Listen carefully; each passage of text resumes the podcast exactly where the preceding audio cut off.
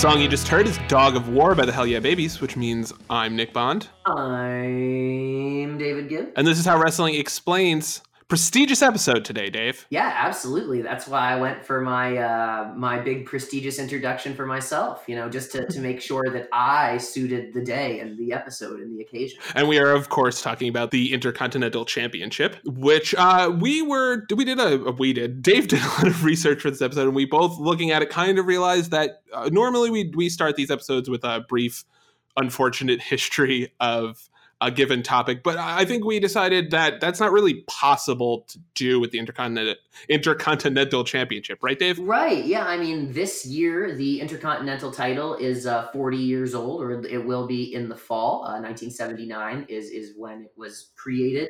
It really has been many titles in that 40 year span. I don't think that you could tell one definitive history of the title that was cohesive and really did justice to what the title had really meant at any one moment. Yeah, so we are actually going to start uh, with we're going to go through different eras. Uh, we're not going to like put it in big lights, but I, we'll kind of you'll know when we're talking about a different era, especially when we get into the ooh yeah Intercontinental Heavyweight Championship part. But uh, we wanted to start off with the beginning, the almost the pre IC, I guess the pre IC title era, right? Yeah, yeah, definitely. So the the IC title is is added in the fall of 79 as i said before september of 79 but earlier that year um, they created another title in the wwf which was the north american title uh, the north american heavyweight championship and ted dibiase uh, yes, that Ted DiBiase was the inaugural champion, and this is just Ted DiBiase is like a good-looking white meat baby face in trunks, clean shaven, kind of a bowl cut,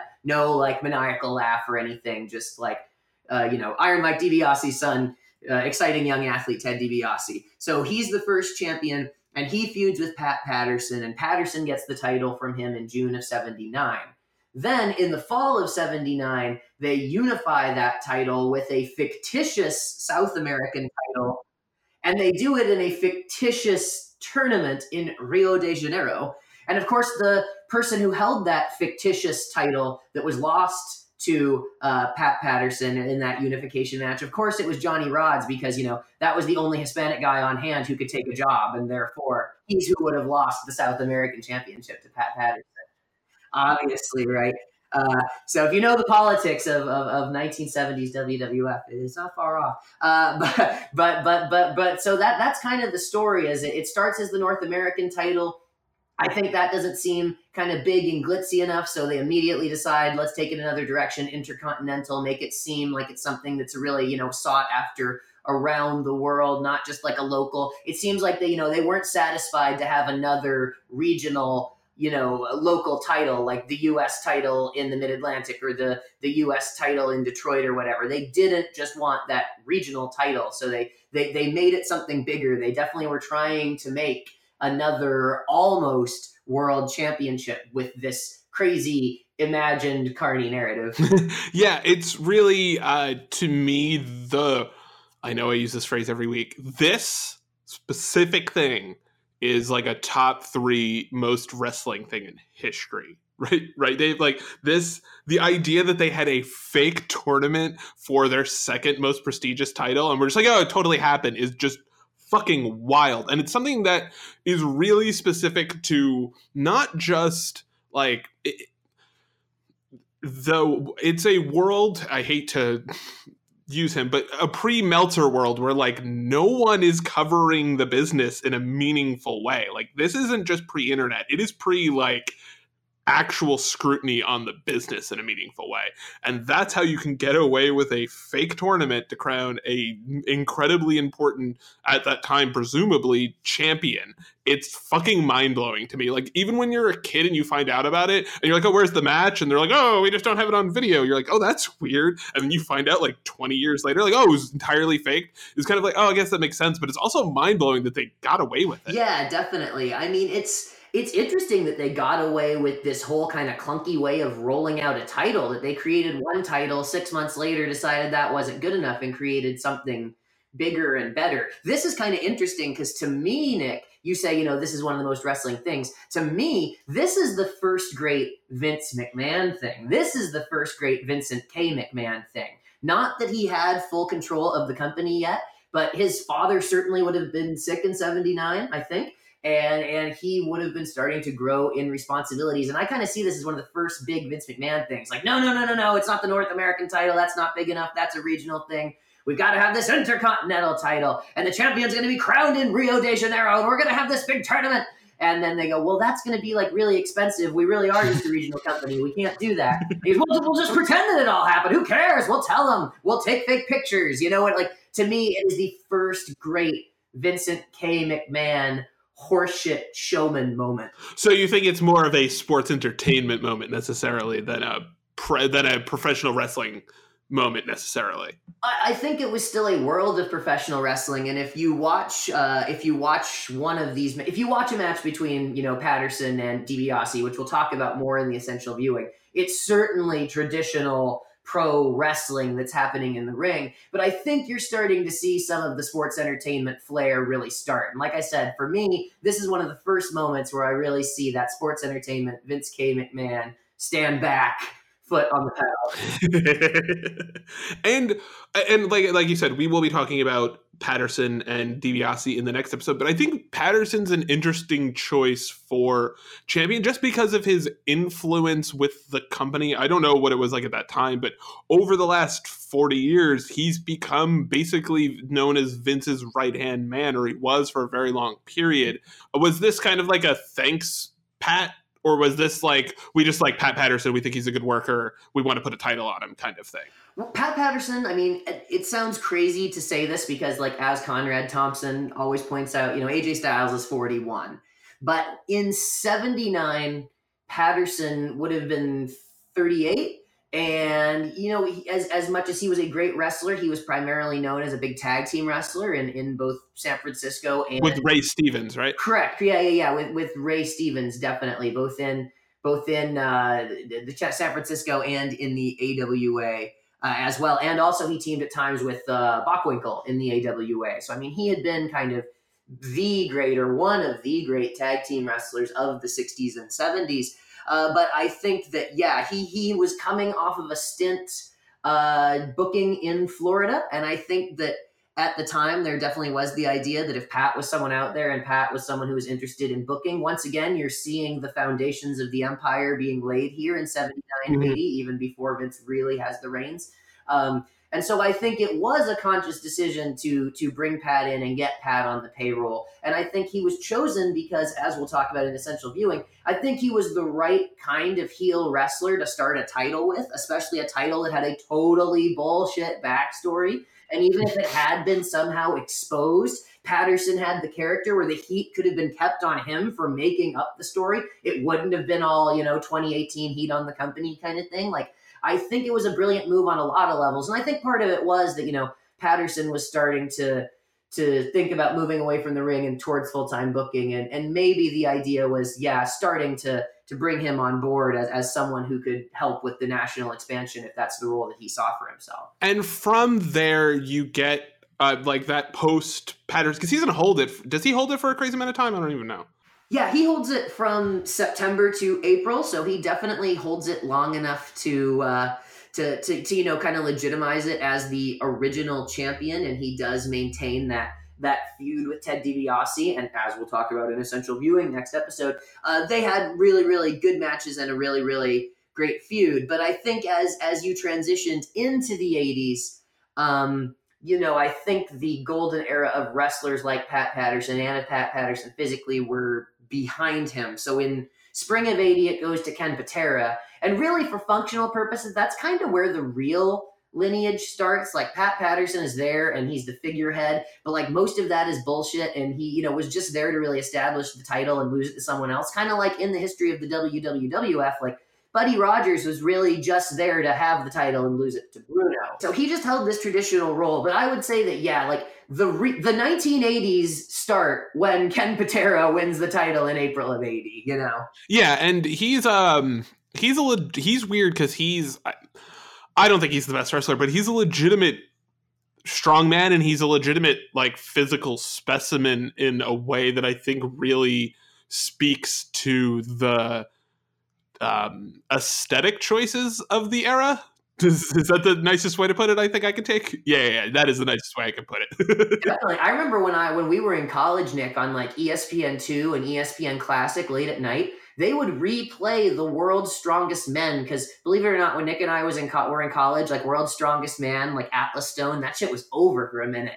But, uh, but uh, at night they would they owned the rights to the old i think they originally aired on abc but they owned the rights to the original world's strongest man competitions and they were replaying these ones from the late 70s early 80s with like lou ferrigno and ken patera and jeep swenson who was um, ultimate solution in wcw like all these guys who went on to be wrestlers w- participated in these early World's Strongest Man competitions. So, like, Ken Patera was almost the Ken Shamrock of his day, where he was unbelievably legit in that he was getting airtime on network TV and these strongman competitions. Like, at the same time, he was breaking in in the AWA as a wrestler. So he was almost like the Ken Shamrock or the Brock Lesnar of his day, though, as you say, you know, not a great worker in the way we think of exciting matches today. God, that was even nicer than the way I put mine. And it's it's a title that helps to develop the Triple Crown, right? Which becomes a big thing in the 90s for reasons we'll get into. The first person, I believe, and the first the only person for a long time to get that is is Pedro Morales who wins the IC who is an IC champion and is kind of one of the I think pantheon IC champions because he was a triple crown winner. Like at least during the when I was when we were growing up watching wrestling, to me he was somebody who got mentioned a lot because of that triple crown. And you can't obviously this sounds kind of stupid to say you can't have that with the uh, without the IC title. And I think it works to make a wrestler seem more complete than a guy that just shoots to the world title, even though that's presumably the better wrestler. Yeah, well, I mean, the, the the, the, famous apocryphal story, right, is that Pedro Morales was too hot to, to hold the WWF title back in the early 70s. So that was almost like a decade later in the era where they're really starting to ramp up touring and, you know, they need a second title to, to have legit cards and stuff. I mean, if you're running two, three touring cards, you definitely need, you know, two good singles acts. So it was almost like, you know, a decade after he was you know, threatening to ruin business by causing riots, he kind of finally got his moment to to be the champion. Like I, I obviously he wasn't the same worker that he had been, you know, in in the 70s, but as we'll talk about in the in the essential viewing, he was definitely still just a great brawler and a hot, hot, wild overact whose fans were so into him in the way that doesn't exist post Hulk Hogan. Like Hulk Hogan cast such a wide net that you didn't have the like whatever the the Jim Londos, the Spiros Arion. You know what I mean? You didn't have that like niche ethnic cultural baby face and he's almost like the last great one in some ways and you can you can still see bits of that in his IC title reign really 10 years post prime. Yeah, he's he's just incredibly over. In having watched the match that we did, it's he the crowd's super hot for it, and I, I think it doesn't hurt that Don Muraco, who is so much better than you think he's going to be. It's kind it like almost broke the way I thought about wrestling. Like he's he, Adrian Adonis esque. he's like a fucking great talker. Like a really, really, really like essential talker in a way I was not expecting. I thought he was just going to be like a big lubbering idiot, and like I'd seen Fuji Vice, so I thought he was just like a weirdo. No, I get. I went from like, who? Why the fuck is this guy over to like, oh, oh, okay.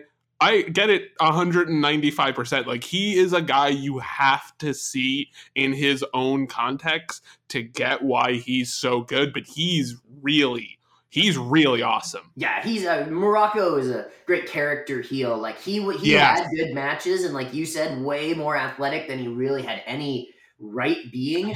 but yeah, like he was a character heel in the way that people are heels now, or the way that people should be heels now, frankly, where just like he's he's not necessarily like begging off and complaining to the referee about the speed of the count and stuff it's like he's just a guy who's like a dick and leads yep. a dick's lifestyle. It's the same thing. Uh, you saw like Gino Hernandez and Chris Adams in World Class, very similar, and around the same time too. But just that, just like real, he's a real person and he's a real heel. He's not like a phony wrestling heel. He's like a real human being who's a dick and he happens to live this jet set lifestyle because he's a wrestler. No, he's he is a an actual character in a way a lot of 80s heels just aren't. Yeah, they're caricatures. He's like an actual fully formed person, like you said. It's awesome. Like he is the biggest was the biggest surprise for me going back through not just for this show but in general like going back through old rest older wrestling like before i was born you totally get like i said why he's as big a deal as he is i don't but i don't care what you say i will never understand uh, Tito Santana, who's another guy from this era. I will never understand that dude's appeal. Can you please explain to me what I'm missing with Tito Santana? Well, he's a he's a fiery baby face he's a good looking guy who's got long, uh, pretty hair, and he he gets excited and he wears white, uh, little uh, like a white speedo kind of kind of deal, white boots. So it's not that he's good. So I'm not missing. Okay, I did that. I was concerned that I was just like not like I was missing the sub. I, I he's he's there. He's a wrestler in a think, in a company. I think that you know there's there's famously years later in the '90s the the line about Vince McMahon. I think both Bruce Pritchard and Jim Cornette have told this story at various times, and I think it's about Too Cold Scorpio.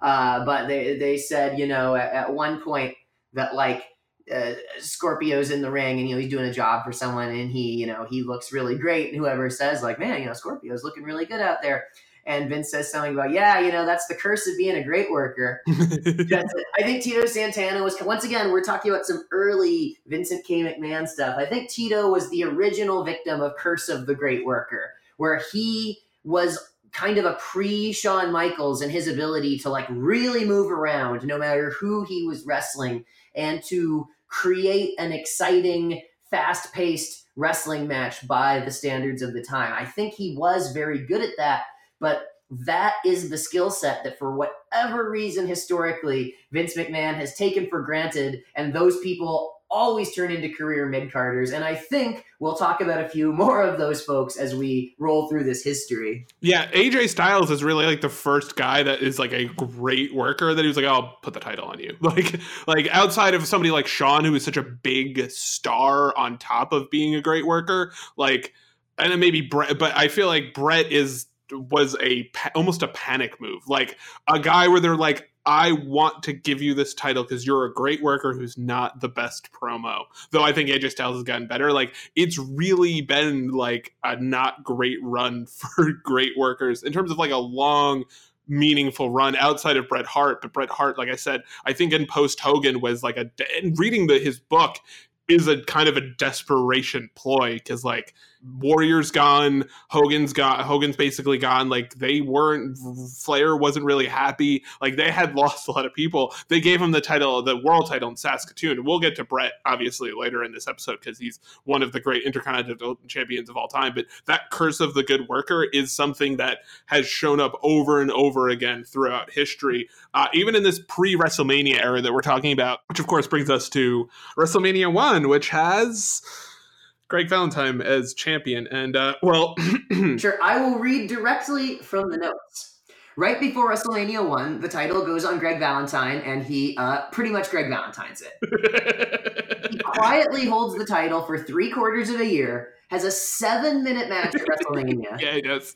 loses the title quietly over the summer, and then almost instantly wins the tag titles with Beefcake and then doesn't make the Wrestling Classic pay per view, which is the second WWF pay per view. So, so really, poor not great, Bob. yeah, poor Beefcake, poor Greg, poor poor Greg. I mean, they what's up with what's up with Greg Valentine? But no, no, it it seems to me as I went through this history that like this has to be an intentional move to cool off the title.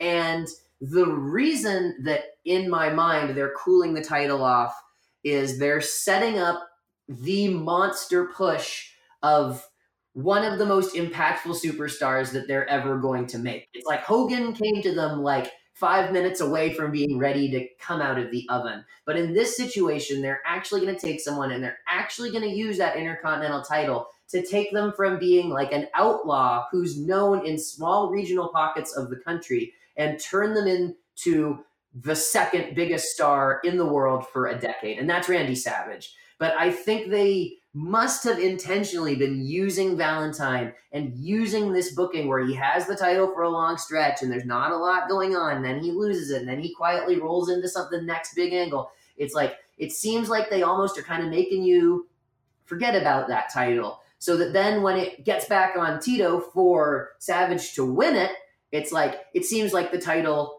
comes out of nowhere. So now you have Savage and he's reignited interest in the title and he's claiming that his title is just as important and just as valid as Hulk Hogan's. But you're like, well, what the fuck? Greg Valentine's had that title for most of the last year, and nobody gives a shit about Greg Valentine.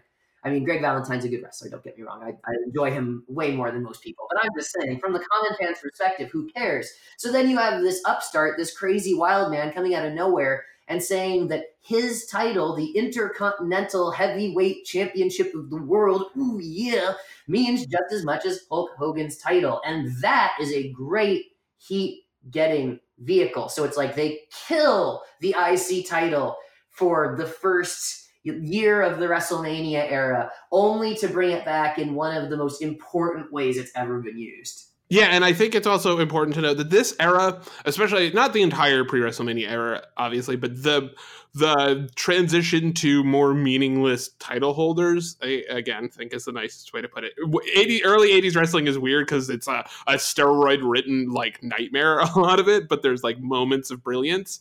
And to me, the uh, based on you know like the atmosphere they also didn't want hogan to have to compete with talented performers who also had belts right so they don't want nick, you nick, to nick, nick, nick, championship titles it's, it's it's an article of clothing unless they're trying to hold your pants up they are. I wear championship belts to make sure my pants are up. Do you not do that? Oh, like Willie Nelson at that one WrestleMania where he's singing the anthem? yes but no I, I think that there is this idea that like well we can't have since and and this is something that develops as you go along this is a belt that has importance and should imply that the person holding it is important. But when your entire focus, especially in the latter half of this era, is on making Hogan into the biggest deal in the history of wrestling, you don't want to have any other things clouding the judgment. It's almost like when somebody runs for office and you don't want another candidate in the field because it'll make you like, well, why, I'd rather have Bernie than than Hillary. It's it's that idea of just like we have to, like you said, complete almost completely like wash out the title so that all of the focus is on Hogan. So when somebody comes up like a Randy Savage and has the title and says it's a big deal, we can be like, first of all, it's bullshit, and second of all, you're really good.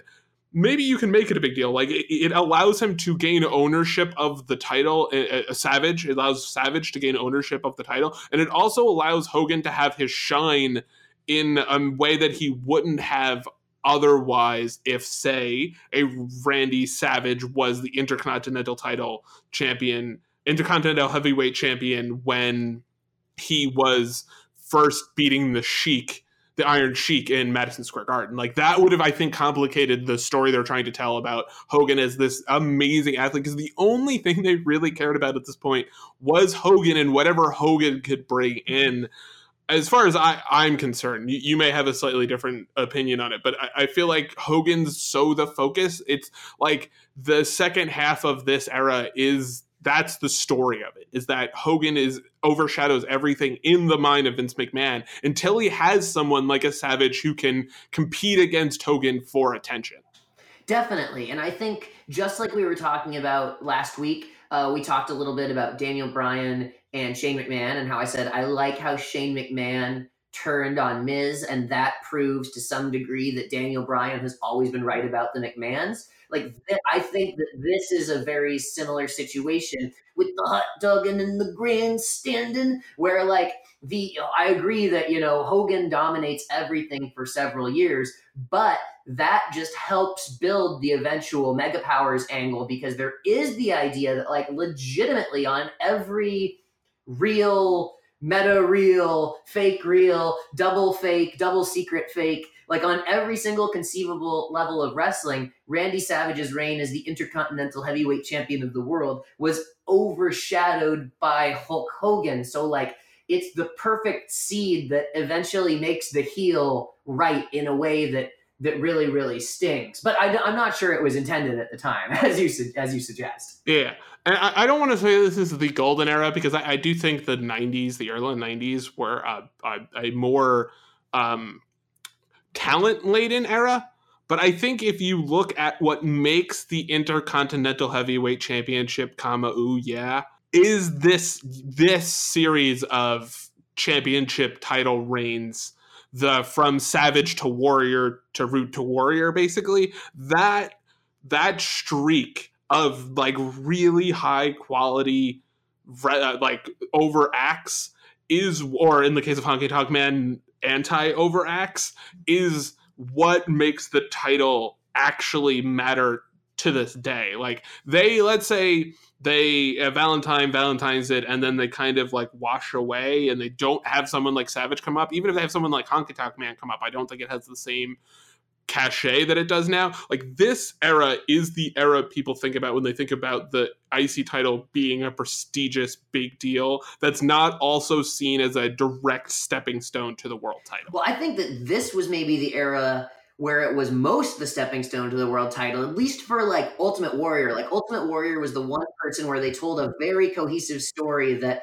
the Intercontinental title was his stepping stone to the world title. I mean, because he he literally he never lost that title, which yeah. I think is one of the things. Which, as you said, this is the era in which the title meant the most but it's almost mm-hmm. like yeah, that's what I mean. Yeah, but it's almost like they flushed that equity down the toilet. Yes, when they were like, "Oh, he wins in this great match, the greatest Hulk Hogan match of all time at WrestleMania 6. Yeah, they basically cashed it in for a world title match. Yeah, yeah, it was almost like a Money in the Bank thing, which is which is wild. And then even when he became world champ, he went he doubled back and had another feud with Rude, who had been his primary antagonist when he was IC champ. So in a way, they made it seem like there's a very thin veil between being IC champion and being world champion. But on the other hand, they make it seem like when you win the world title, it's like the IC champ just goes away. Like I know that they they went out of the way and they had Tunney do the thing where Tunney said like, "Oh, I have determined he cannot possibly fulfill the the obligations of both championships or whatever." Like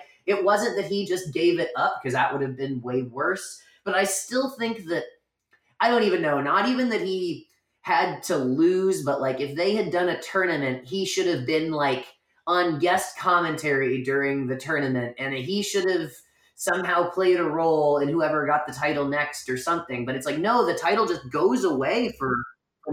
Or even as like an enforcer for whoever is against the heat, like enforcer for the match between the champion, uh, the P- two people in the final, and one of them is like a heel with a manager. I, I totally get what you're saying. That they, I think this is the point where it goes from like it's not seen as a stepping stone; it's seen as a big deal, like a big platform. And then you see guys go and you go, oh, it's a it's a stepping stone and then they're just like oh we're literally just handing the title over as like a ticket to the main event basically. And I, I think like you said they took all of that cachet all of that prestige and they literally just sold it. They just sold all of their stock in the ic title essentially for the idea that hogan needed to be beaten by the best person possible which the, had been for years because of the what Savage had established the IC champion. Like I think it's difficult to overstate how important Savage is to the IC title. He is to me the definitive intercontinental champion. Period. Yeah, certainly. And I want to directly contrast his case with kind of the great intercontinental champion of the early 90s and that's Mr. Perfect who got the title after the tournament after the the title was vacated or whatever. But like you were saying, Savage was portrayed as being on this like alternate rail from Hulk Hogan, and he was gaining gaining all this steam, which was also going into the belt. And it's the like you know the rising tide floats all boats or whatever or ships, whatever the expression is. On the other hand, Mr. Perfect, one of my favorite wrestlers of all time, literally the first match I ever saw on television was Mr. Perfect versus Doink. So like I'm not casting any shade at Mr. Perfect in here. But contrasting the great champion of the 80s, Savage, with the great champion of the 90s, Perfect, Hogan had already beaten Perfect. Hogan had not beaten Savage yet. They could legitimately build a super match. And there was the idea that the titles, even though they weren't directly like in the same division, quote unquote. It, it's like when someone used to be in the National League and someone used to be in the American League, you wouldn't know till the World Series kind of thing. Like Hogan and Savage, you wouldn't know because they both had their different responsibilities as the champion.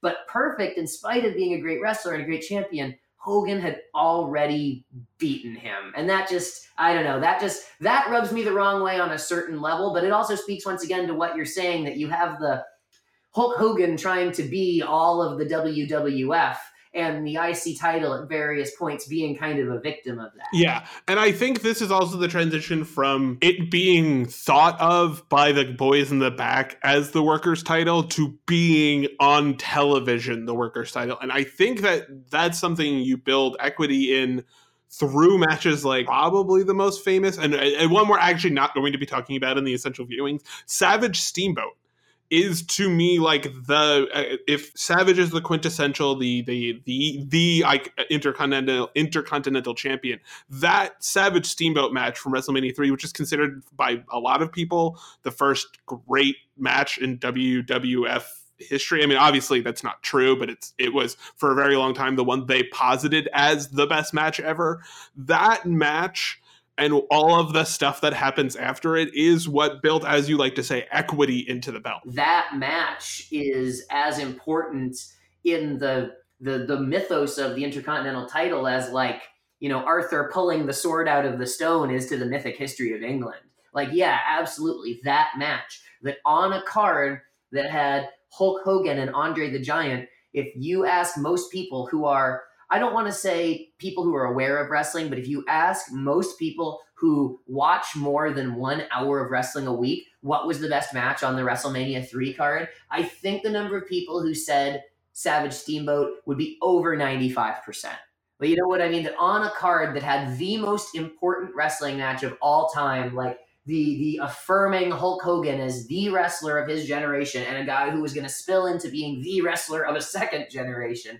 Like it, th- that night, all that happened, all the magic happened. But Savage Steamboat is the enduring match, and I think that that put a little bit of WrestleMania magic on the IC title. I think when Daniel Bryan came back and won the IC title, it put a little bit of WrestleMania magic on the IC belt, just to skip a couple of decades. But but but but no, I think that I think that Savage Steamboat is crucial to the history of the WWF, as you said, and the history of that title, and is something you can point to as saying, like, the Intercontinental title stands for this. The Intercontinental title stands for the match that's had a good storyline that's been serviced on TV for a good length of time, but where the focus bell to bell is going to be on having a logical match, not on creating the most sensational moment or getting to the best finish but on getting these two well-established characters who are really good at what they they do together and, and getting them in there and just letting them fucking do it. Like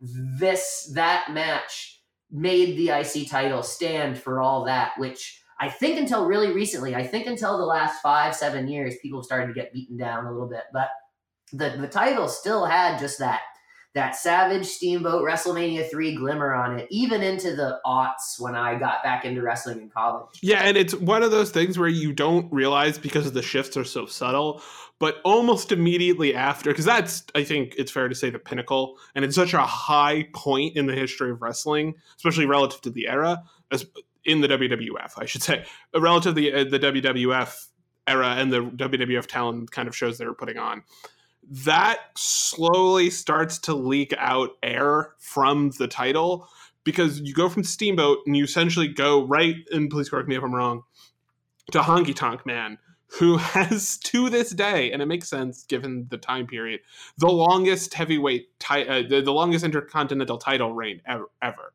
So, like, it goes from this pinnacle of wrestling to this chicken shit, and I don't like him personally. I'm not a fan, but I understand his importance in the history of wrestling and why people do like him. As a matter of fact, you can check out uh, why WWE stands for Walk with Elias on the YouTube channel to talk about how I feel about and how Tate feels about the Honky Tonk Man.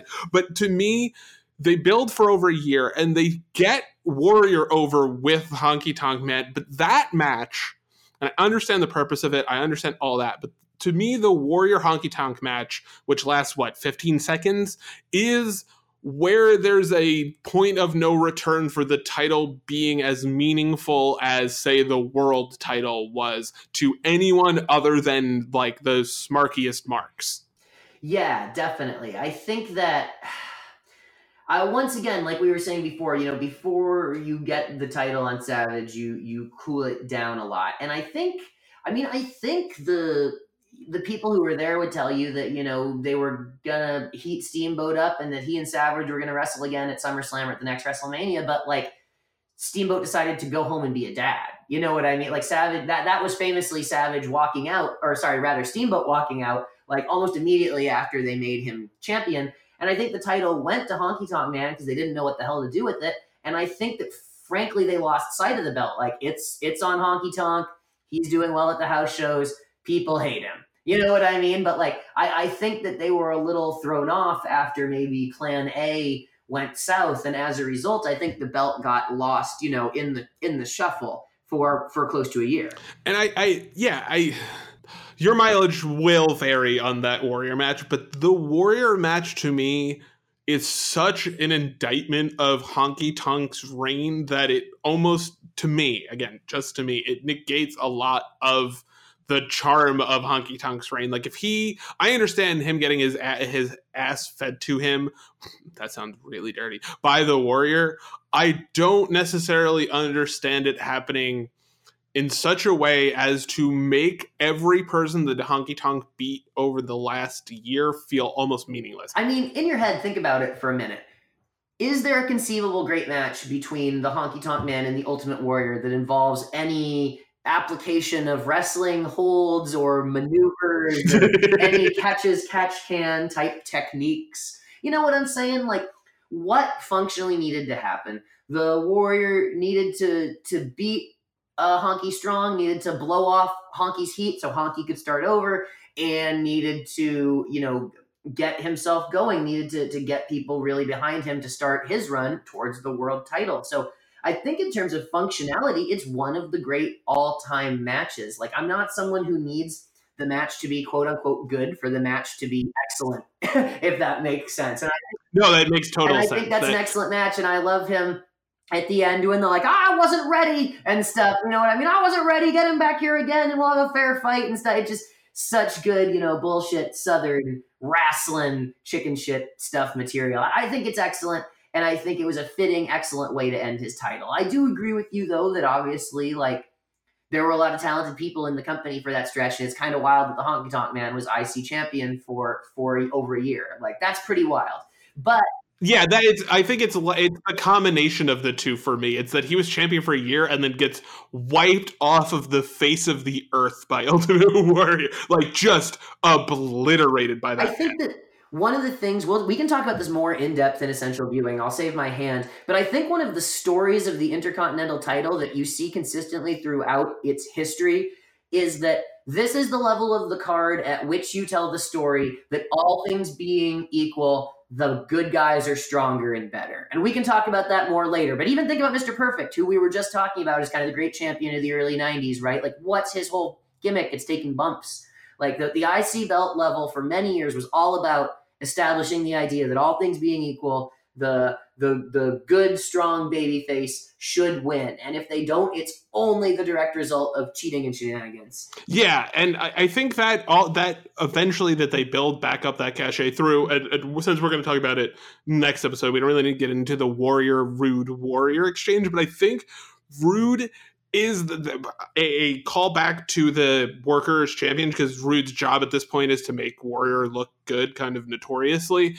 And from that rude little bit of a, a seed to perfect, and then you go through Bret and Shawn, uh, Bret and Shawn, and then Scott Hall and Jeff Jarrett and Goldust the Rock and Triple H, and I'm forgetting somebody, right? Oh, I think you might be forgetting uh, Stone Cold Steve motherfucking Austin. oh, right, yeah, and I think that all of those guys I just named, who are all good to great intercontinental champions are which is to me why this is the golden era if not the pinnacle. I know that sounds weird, but in terms of the breadth of the talent on the roster, you have all of these guys, and obviously they all worked in different eras, and they they didn't necessarily hand the belt off to each other. Though uh, Razor and did give the belt to Jarrett uh, give the belt, uh, pass the belt on to Shawn. Did it with Razor and Bragg. I actually, I guess the first half it is actually that way. Sorry, I'm an idiot. That is when you get this idea of it as a direct stepping stone, where it literally goes from a platform upon which you can be brought to the main event that it is a sign that says this way to the main event. Yeah, it's literally the way the belt looks on Bret's shoulder. That like when you see Bret cutting a promo with the belt on his shoulder, he looks confident and he looks better. And he cuts a better promo somehow because he has the belt on his shoulder. And you can very easily see predictively how that would scale up. And then when you look at two, three years later, it like scales up perfectly. You almost get the sense that, like, with Bret and Shawn, they were IC champions trying out to be the world champion. Yes. And I think the same was true of Hall. Yeah, who doesn't, you know, quite get there. But you can definitely see the ways in which, especially during the match we, uh, the Royal Rumble match we're going to talk about next episode, the ways in which he's being built, in particular by Vince McMahon, as uh, the one of the next guys, and his look at this point is at the point he was champion is off the chart. He has Scott Hall is one of the like best looks of all time, but Razor too, really, and Razor was really over. And to me, Razor is in particular interesting because he's a good worker, but he's not a great worker, but he's such a good work he never has a match to me where I'm like, oh my god, but he has very few matches where I'm like, what the fuck was that? No, no, no. He's he's always in the right place. He always hits the rope hard, runs into the corner hard. Uh, you know what I mean? It's he's he's the guy who, yeah, he's he's not doing a ton of moves, but all the moves he does looks look great and he sets them up all well and he's constantly interacting with the crowd. He's constantly talking to the crowd, talking to the opponent, talking to the ref in character. Like, yeah, no, definitely. I know what you mean that he's truly a great worker. Maybe not a great wrestler in the way we've like kind of ridiculously come to expect that everybody has to be like AJ Styles or Seth Rollins or whatever in 29 or Daniel Bryan, like that everybody has to be doing all that stuff. But in terms of just like, yeah, being in the right place, taking great looking bumps, hitting the ropes hard, he's as good as anybody ever throwing great punches. oh God, yeah. And I think you can really see this as a, what I call I call the post Hogan, post Love era of wrestling, where it's like we don't really know what to do, but quietly are figuring it out at a level we've never been able to. Like, I am obviously hopelessly biased for this era but to me, this is the best era of WWF until recently in terms of in ring work, in terms of storylines, and the way everything connects. It is a better wrestling show, I think, than is often given credit because the Attitude Era comes and everybody's like, ah, I want to jerk off to titties. I think that's why people like the Attitude Era. I have no clue why people like the Attitude Era. But this era really establishes both the seeds of what would later come in the Attitude Era, but that there's this real transition you see from Perfect, who's the definition of a transitional champion, to Bret and Shawn, who are these stepping the real like this way to the main event kind of guys, and and Diesel too. And then you have Scott Hall, who kind of puts the title on this different track for a little bit, where it goes, like I said, from him to Jeff Jarrett, and then that gold dusty kind of mid like hard mid card cap on the character kind of thing. Ken Shamrock, he was a good wrestler and part of angles, but it didn't really mean anything that yeah. he was an intercontinental champion. Yeah, and Jeff Jarrett, you and I are huge Jeff Jarrett fans. When I was a kid, this to me is what you feel like. I think the way you feel about Honky Tonk Man's title reign is how I feel about Jeff Jarrett's. Like I watch Jeff Jarrett and I'm like, he's so much better than Honky Tonk that I like can't look at Honky Tonk's reign. That to me, the Jarrett reigns uh, are weirdly like great because they are the belt that makes the most sense for him. He is not a WWF world champion, but he is a world champion level talent as far as I'm concerned. Yeah, yeah, he definitely, I mean, he had tremendous confidence and presence. And what's interesting is that he goes from so he he has the IC title as like streamer shirt with the collar around his neck, Jeff Jarrett. But then when he when you get to Attitude Era Jeff Jarrett, after he cuts his hair and has the, the crew cut and Debra and the guitars and the Don't Piss Me Off and Slap Nuts and like all that stuff, like when he becomes the fully flared Jeff Jarrett with the Inter- Intercontinental title and Debra, he's like for a short stretch the most confident performer on the show. Like when he breaks through the curtain, the way he says and enunciates yeah. every word, the way he hits all of his punchlines like a stand-up comedian, just like waiting for people to boo or groan or whatever. Like there's a period where Intercontinental Champion Jeff Jarrett is feeling himself, and you can see in him what he and Vince Russo saw in him. you know, like oh yeah, a total. Uh, we are again hopelessly biased towards Jeff Jarrett. They, there are some matches in this reign where, in the especially his first run, where it's just like you could you were the curse of the great worker. You're an unbelievable. He is a he's such a young Jeff Jarrett is like. Oh, it's like the the in your house two match, is it with him and Shawn? That's like the match that people talk about of kind of like the the great match that nobody, you know, the great match that they don't really put out on DVDs or don't really talk about as a great match in WWE history. That like that's one of them. Yeah, he is a real, and I think this whole crew of like him and Goldust, Dustin, when Dustin Rhodes is another guy for for us. That's just like he, he is so good, just so good at their jobs. And I think that those kind of guys, the Halls, the Jarretts, the Goldusts, really set the stage. They shift the meaning of I don't want to say they don't they don't shift the meaning of the title away from maybe I was wrong when I said earlier that that they shift the title away from but they serve as a not a cooling but they're kind of like the um you know when you go to a fast food place and they have all of the stuff under the heater like the fryer? That's kind of what they were. They kept everything warm for the guys that were coming next but they didn't lose any of the flavor of the title. They just didn't bring it to that next level. They just kept it for guys like the rock and triple h and stone cold steve austin to really use it as parts of their own feuds. And since they themselves were rock triple h and austin were such big, or sorry, Stone Cold Steve motherfucking Austin are, are such transcendent characters that they brought the title to that next level, which is also why the Attitude Era is such a dog shit time for the IC title. To me, this is the nadir, even more so than the the the next couple of eras where the title means less and being champion means less. To me, being champion at this point meant almost fucking nothing. Yeah, I mean, I, I actually did uh, do a little a little title reign math, and so Austin wins the title and breaks his neck at SummerSlam in '97, right? So from August of '97, uh, when Owen, you know, gets the title back on TV. So from when the time Owen gets the title back on TV in the fall of '97 until 2002, WrestleMania 18, when they do the brand split.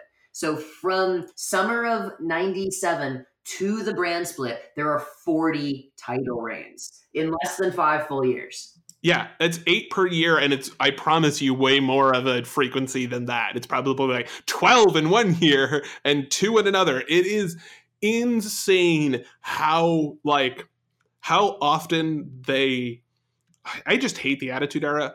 And this is why nothing fucking mattered at all. They were just like, "Hey, everybody, we're all gonna get laid." That's that's what this era is. Is hey, everybody, we're all gonna get laid. yeah, I, I I mostly agree. It's a shame, and it, it's weird because at the same time, I almost brought this up with uh, Jarrett, but at the same time, in the Attitude Era, there was also the European title, and at times in the early Attitude Era, there was also the light heavyweight title. So and the hardcore title and the hardcore title. Exactly. There was this profusion of of championships, and there were the NWA, you know, like the the whatever it was, the Western States Heritage title, or the whatever the hell it was that Jarrett had, and you know what I mean. It was, it was wild for for a bit there, and I think that a lot of the luster came off the IC title belt when you had a mid card with you know 15 people who were pretty solidly over on TV, always got huge reactions, and they just kind of rotated those two belts around, and they kind of muddied the thing where like it either needs to be as you were saying, where the IC title is either a clear step to the world title, whether it is a whole second rail, whether it has to have some sort of identity. And it completely lost that in the Attitude Era. It was just one of a number of belts that guys who weren't in the main event could could swap around on TV. I mean, there was some good stuff like, you know, I I like the Chris Jericho and Chyna being co-champions. Like I know that that's the worst sin by a lot of traditionalists, but I think that it was, you know, it was doing something new and interesting with with the title that did make it seem really current during the Attitude Era. Like that kind of put a new late '90s shine on it. Like I was saying, I love I love dick ass, fully flared Jeff Jarrett once again, kind of in the era of of the the Chyna feud and all that. But I think after that, especially, I think from like 99 and 2000 and 2001. They like, fucking you know, unified the titles in 2001. yeah, they unified it with the US title at Survivor Series in 01. And then they ununified those titles two years later when they brought the US title back to like add it to the brand split or whatever. So it's a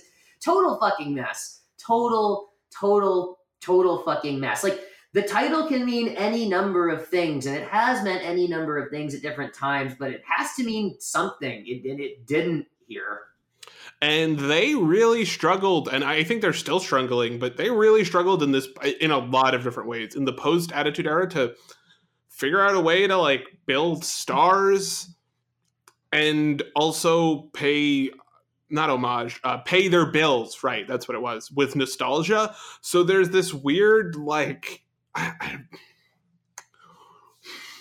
I, hate Rob Van Dam, and the idea that he was I he really bothers me, and the idea that he's like the guy who uh, was the one who, if I remember correctly, unified the title, right, or something like like he. Yeah, yeah, they unified the European and the IC in a match yeah. with him and Hardy, I think it was. Yeah, and it's just like there, there's it's this era of guys who are like, if not from the Attitude Era, remnants of the Attitude Era, with what would eventually become what would eventually become the kind of guys you will see today, and they're just not really sure how to deal with that as a company. And I think that because of that, because they don't understand the hierarchy of the company beyond these guys are the super main event, and everybody else is dog shit, that you get this weird like the title has more meaning than it did in the Attitude Era because they're not trading it off every 10 minutes, but it's a bunch of people who we kind of know aren't ever going to make it to that next level or if they are it's not because they're the because they're the IC champion. It's because like they got super over with a weird gimmick or something like that.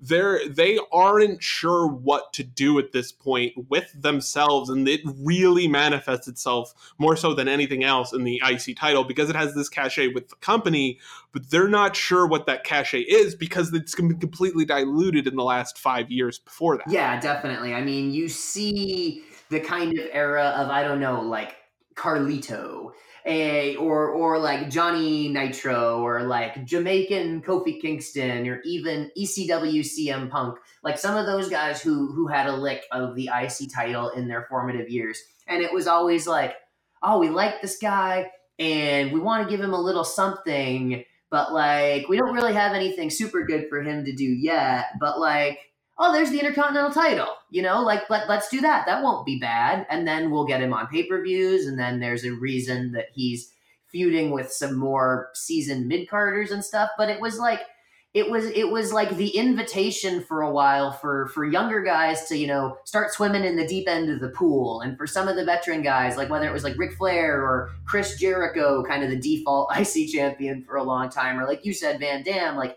every time those guys came back, it's like, oh, hey, they're the IC champion again, and they're getting their little run. And then they pass it to someone we like and we hope they get over. And then we get kind of bored with it, and then it kind of dies for a while. And then we put it back on a veteran, and then we use it to heat up a young guy, and then we get kind of bored with it. Rinse, repeat. Yeah, they just.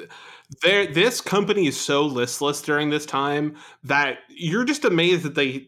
I, I wouldn't say that. That maybe that's not fair. You are surprised that they're doing as well as they are now I think that like the WWE is it's such a loss at this time. And this is when I started watching it. It was like 2006. in in college because I had stopped watching because the editor just got to be too much for me for somebody that grew up with the new generation. It was just like this isn't good, and like I'm a, a not to be like I'm a feminist, but I'm a feminist. And this is fucking horrifying shit. Like if you care about women as not objects, the Attitude Era is like the clockwork are the shit they make him watch in the clockwork orange a uh, clockwork orange. Like it is fucking disturbing the stuff they do to women in this era. So like you mentioned Chyna i think that's funny it's, it's like also that is the pinnacle at the up until recently of women's wrestling in the wwe and that show like there's nothing I don't want to say there's nothing good that happens in this era, but there's very few people because we we actually have two matches from this because the performers are great. They just have no fucking clue what to do with them. Like Randy Orton and Edge are in this era and they get it, but those guys are like that is a way station for them on the world champion. It is not the stepping stone it was for say Bret Hart or Shawn Michaels. It is literally we're holding this belt on this guy until the guy who's champion is willing to give it up, or we can figure out a way to get the belt off of him. It's not. It's much more warrior esque than the more tradition, the the better. I should. I I will go as far to say better idea of the IC championship, which is that. It means you're a great worker, and that could mean you're going one of two ways. You either stay at this level or you go up a thing. It's kind of like you're a great worker, but that doesn't mean that much. and I think that if you look at that era, a lot of it has to do with the way that they were booking and getting talent is just like it's off they're in this no man's land of like not having any competition but also not having i know tna but not having any competition and also not quite having enough popularity to like get any transcendent stars in the company. Like none of the guys from that era really made it to the level that guys like John Cena are making it now. Even Batista's obviously in that era, but like he he really hit his stride later on past this era of guys who were just like actual transcendent superstars. There's a lot of people from this era. It's almost like the 90s in basketball where you have a bunch of rookies coming in on these huge contracts and they never quite do anything. And it's not that they were bad, it's just like Juwan Howard wasn't a top five overall pick. Do you know what I'm saying? Like, there's a lot of guys they make high picks with,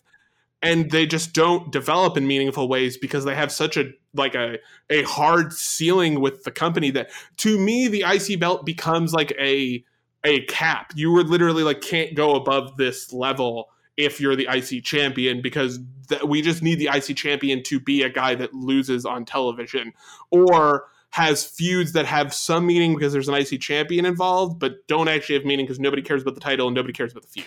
I think Drew McIntyre had to like go away for uh, for several years and and develop into the world's handsomest Viking or whatever in order to shake off that stigma and come back, right? But no, I think I mean I think that like 2003 to, to 2008 or 9 is really going to be seen as a lost era. I mean, this is this is kind of a sidebar, but I mean, when you look at like you know Sylvain Grenier or or I, don't know, I'm just like the names of all the people that fit, Heidenreich or Kenzo Suzuki, like uh, th- that whole era, that like Johnny Ace era, and like people say people act like the problem was that like they they ran out of talent, right? That there wasn't talent talent that had broken in during the late territory era left anymore. Like those people didn't exist anymore and they hadn't really figured out the developmental thing yet. Like that's that's what people tend to say. But whatever whatever the cause, the result of that was that really the stars of this era, our era, the current era,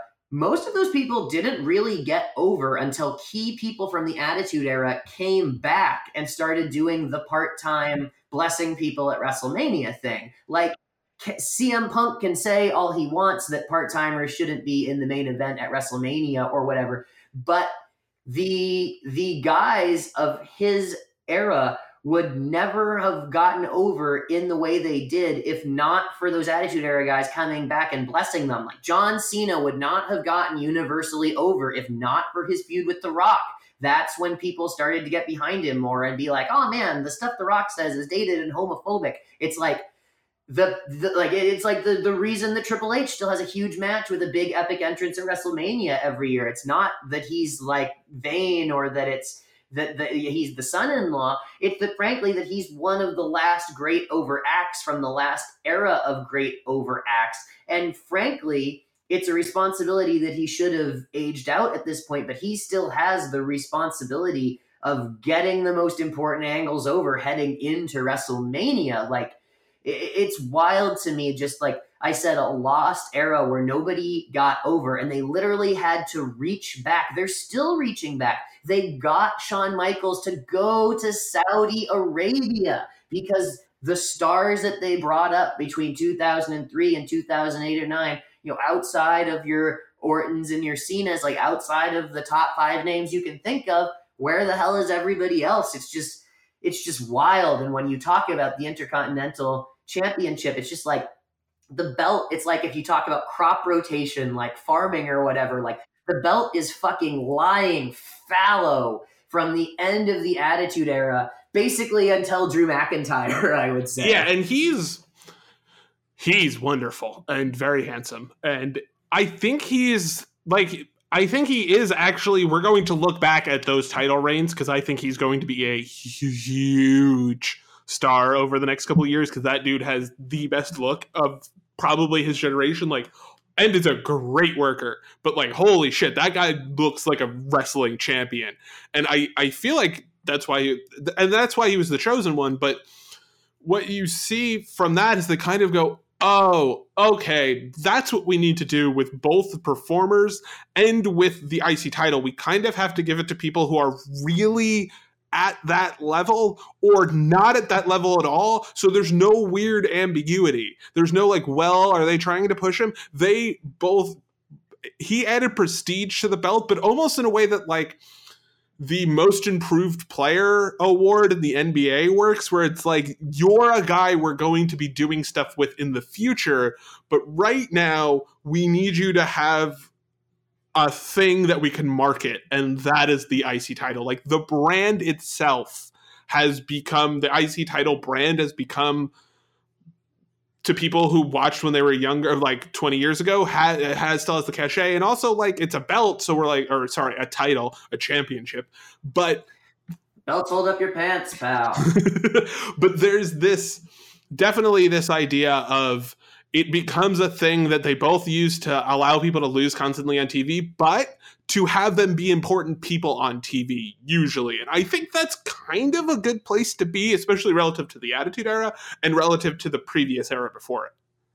Yeah, I think it's interesting because I think that if you look at that those Drew reigns before he went away and came back, like those IC title reigns today would be NXT title reigns. Mm-hmm know what I'm saying? That, like, yeah, he had it when he came back. He got that NXT title. Ring. Yeah, exactly. He came right back in, basically at the same level, did it all over again, and then graduated back to the main roster. Right, but you know, it's it is kind of fascinating to think that like those IC title reigns for him, they were like because I mean that was really post the peak of OVW, but before they'd really figured out the what NXT and the Performance Center are now. And that that IC title belt, it was almost the like the this guy is really special and like he's the future and we don't want to we don't know what to do with him now but like we don't want to job him out and we we but we want to have him on TV because he's making good money and we really really like him and he needs to get experienced being on TV and having matches for live crowds and touring. It's like he would have been in NXT today. So to me it's like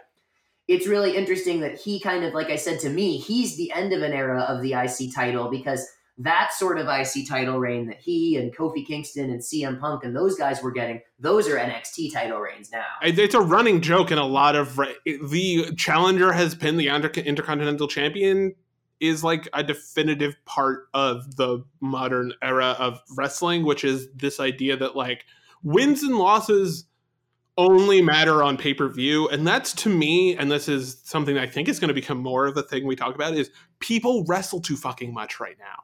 There are too many. I like the idea of like an open challenge if you're going to do it that way. But this, like, you can get random title shots on Raw if you talk to the right GM or authority figure, is not a place the title should be. And I don't think it has ruined the title, but I think, like you said, the NXT title has taken that spot of like, that's a guy to look out for, where the IC title is a guy you should be aware of as a good performer that may or may not lose. Like it doesn't mean that they're going to win every match. It means that they're going to wrestle someone and 50-50 yeah, right, exactly. Which I mean, that's like the ultimate curse of of being in the main event in the WWE in the 21st century for more than a month. is it's 50-50 to death with everybody forever and ever and ever until the end of time. And I think if you look at the string of people, it is it is really a, a graveyard in that way. It's Dolph, dashing Cody Rhodes, Wade Barrett, who I think if he could have stayed healthy would have a much different career trajectory, but that's oh, he would still be a he would still be a wrestler in the WWE if he hadn't broken his arm that second time right after he came back. Yeah, and then you have like the, like you mentioned it. The Daniel Bryan is kind of like the zenith of the. Um, I guess maybe the Miz. It's between the that is the I guess the um, war not warrior. That's kind of like the we're making the belt matter again, but we're telling you it matters and we're not actually showing you it matters. Where the Miz to me is the way it is the definitive in the way Chris Jericho was before him, the definitive perfect IC champion for this era. Well, to bring the conversation back a half hour, 40 minutes, whatever it is, the Miz is kind of like if the honky tonk man was a better wrestler. Yeah. Not that he was a bad wrestler, mm-hmm. I'm not saying that but that his based on his gimmick and based on the style at the time, he did almost nothing, and that was fundamental to his performance of the character. And he insisted upon doing almost nothing. Whereas the Miz is that same kind of heat seeker and that same sort of naturally hateable person, but I'm not sure he can deliver the great 20 minute match, but he can deliver the great 12 minute match. You know what I mean? He fits the role of the IC champion perfectly. Like they have an identity for the IC championship through a guy like The Miz. And to me, that's a really important thing for the long term value of the title. Yeah, yeah, definitely. We've talked throughout this show about several distinct different eras really of the title from pre WrestleMania to the early WrestleMania to kind of the Savage, the new generation, the Attitude Era, beyond, etc., etc. I won't list them all out. But one lesson that I think you can really observe when you trace the history of the Intercontinental title is that this this idea of perceived value in the marketplace like a concept that comes from from marketing and sales that things in this case the intercontinental title. The intercontinental title or things generally are worth their perceived value before purchase and then assessed by their functional ability after purchase. Meaning that like be the utility the the user gets from it or the customer gets from it essentially exactly. Right? so before purchase it's more about perceived value and then after purchase it's about utility. And i think that those two sensibilities are always tugging at the intercontinental title. What's the perceived market value of the belt? Where what stratum is that belt in right now?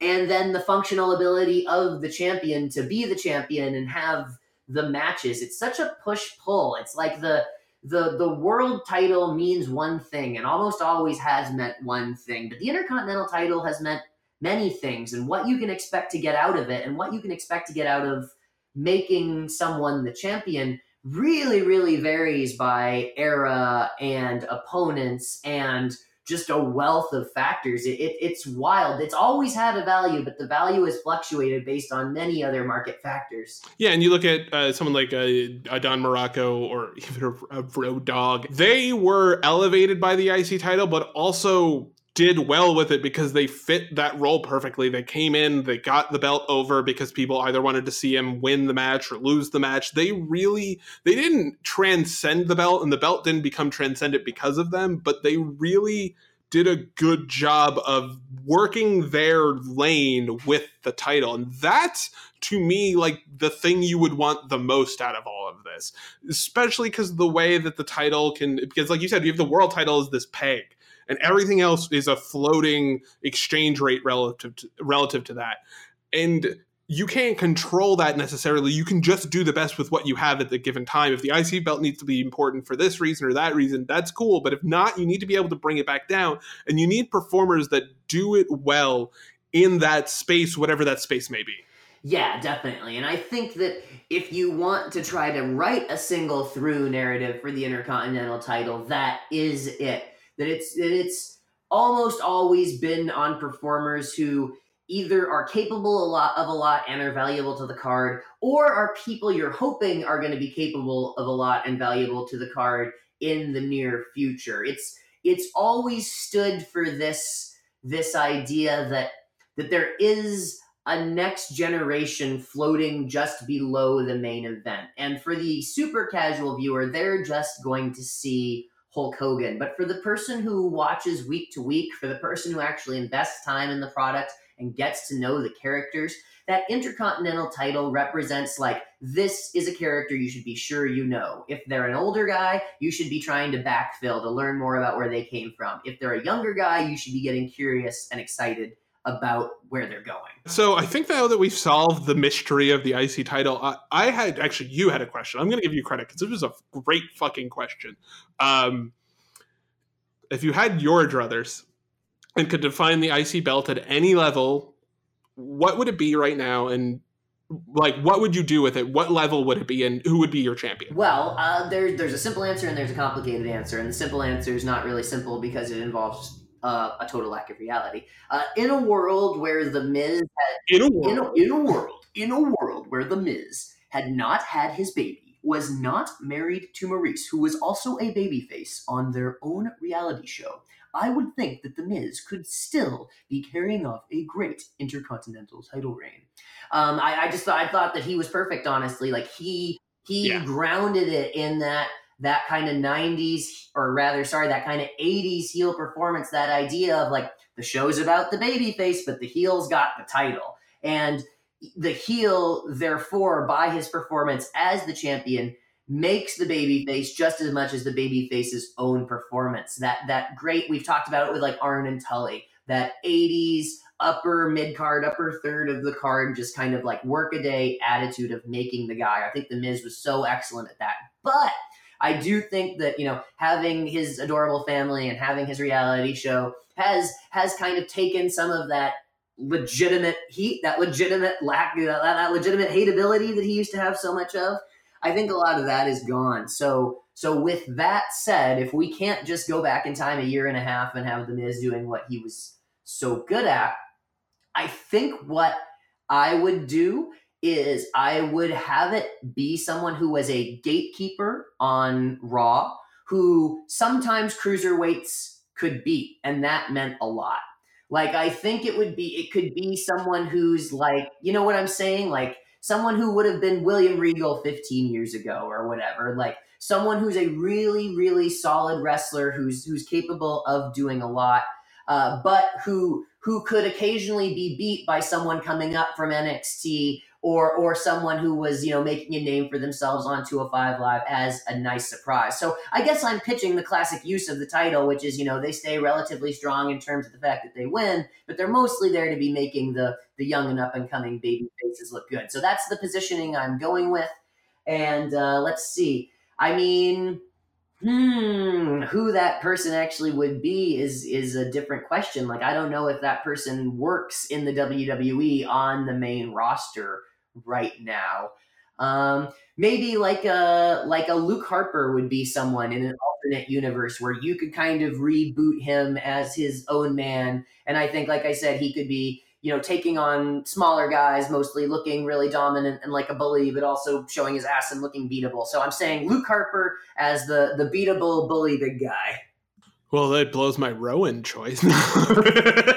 no, you know who I would put it on? I would put it on on Andrade Cien, um, or it's Andrade now. He would I think you could also work the gimmick of him being like an actual intercontinental champion. Like I think they could get heat that way that he's one of the first true intercontinental champions.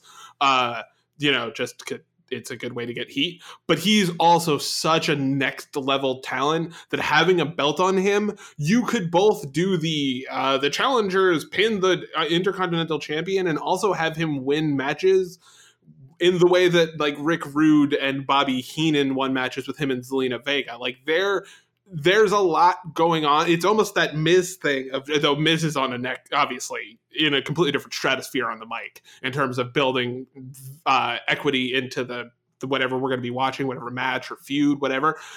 But I feel like in terms of skill, I'd want someone who can just have an, a match every single week that's going to be good and also be able to constantly win matches he may not he quote unquote shouldn't. I, I think that would be the way I would go. And it's it's another guy. It's an IC title. Uh, sorry, it's an NXT champion transitioning to this next level of like he's a starter in this league. He's probably an all star, but he's not an MVP yet.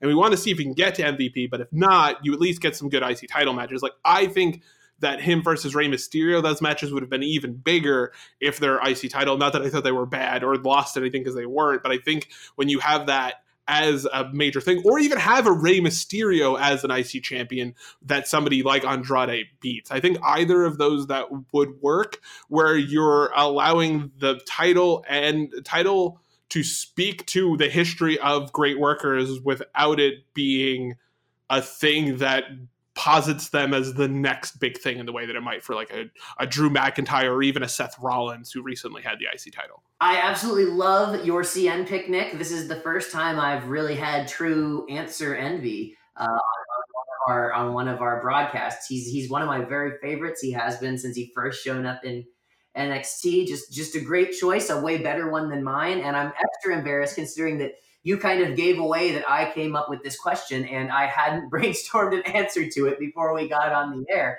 So uh, you're just making me look like shit in a lot of different ways out there, Nick. I'm just doing what comes naturally, guy. Dave. Yeah. Thanks. So, uh, do you have anything to plug this week? Oh, well, as usual, people should follow me on Twitter at Dave Writes Junk, and people should follow us on Twitter at HWETW Pod, where uh, we are posting links to our Best of How Wrestling Explains YouTube series. Uh, a video is dropping every few days. It's like a three to eight minute clip from the show. Just some of our very best conversations, uh, selected and curated by us and set to some nice uh, moving images by Nicholas. Uh, really great and exciting stuff. Make sure you're subscribed on YouTube so you hear when things come out and so you make our numbers look really nice.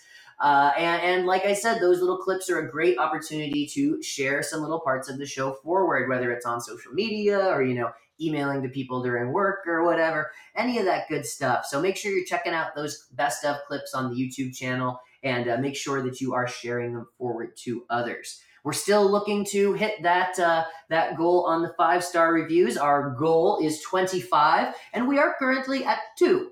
So uh, if you are a person out there who thinks that you can help us get from two to 25, uh, you could really help us out by just jumping on iTunes for a couple of minutes, giving us the five stars or the four and a half stars, maybe uh, but definitely the five. And then your written comments, like it'll just take a minute or two, and it'll really make a world of different for, difference for us because we literally don't have enough ratings right now for them to aggregate us an average. And that means that we're almost impossible for new listeners to just stumble upon. Once we have enough feedback from you listeners that they can actually create an average rating, then we're way easier for people to discover, and it's, it, we get bumped higher up on all sorts of lists. But until we actually have a valid rating, it's really tough for us to grow the show. So one way that you can help in a very direct way is just to jump on iTunes and give us a, a little uh, a little recommendation, a little five star action. Please, yeah. please, sir, I would like some more stars.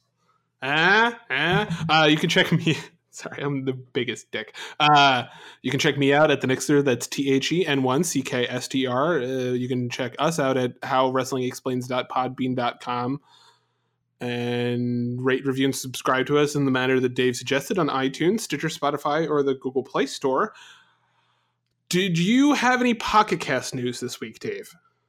Well, I heard. Are you? Oh, I know you are familiar with actually the uh, the Nintendo Switch. Mm-hmm. It's great. Yeah, so I've heard that Pocket Cast is designing their own console. And so what it's going to be is like it can, it can travel anywhere like the Switch, but you can also kind of, you know, sit it in the saddle at home and it'll just play through your, your normal speakers and everything. But uh, so what the Pocket Cast is going to be is it's like a Switch, but it's for podcasts. So you can like bring it around with you and, you know, listen to it on the subway and set it up on a little kickstand. and uh, it plays the podcast. And as you listen, you can actually see what our faces and bodies looked like through a pirated video feed that has been taken uh, from the webcams on our computers as we record. So, like, in addition to hearing all our insights, you'll get to see like the top of my head while I'm looking down taking notes. Um, someone might pick a nose. Uh, maybe there's been episodes where one or more of us was just completely ass naked, and to this point, you haven't known. Um, so, if you really want to get this next level of experience, if you want to help us become the first truly 3D podcast, um, you should definitely, definitely keep your eyes on Pocket Cast. Eat it, Keenan. Secret now. There is a brand new Intercontinental Champ here in the World Wrestling Federation. By virtue of that victory in Beantown, he is my guest at this time from Sarasota, Florida. And I can't believe it, Randy Savage. You made the prediction. You did it publicly. On this very television station, I cannot believe it. You are the Intercontinental title holder right now.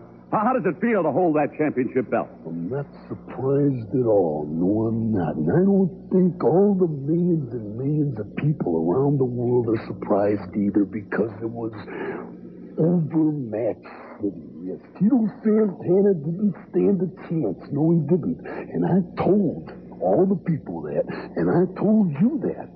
And it came true. All right, now. And mm-hmm. Here, wait, wait a minute now, Randy Savage, if I may play the devil's advocate, after seeing repeatedly that footage from Boston in that in that title match, I, along with many others, especially one Gorilla Monsoon, who I talked to immediately after the match, under the impression, the contention, that you used a foreign object in arriving at this title. A foreign object of some sort. you gotta be ribbon. What do you mean I'm ribbon? I'm not Well, ribbon. you I'm bringing it up. Well, you gotta be ribbon.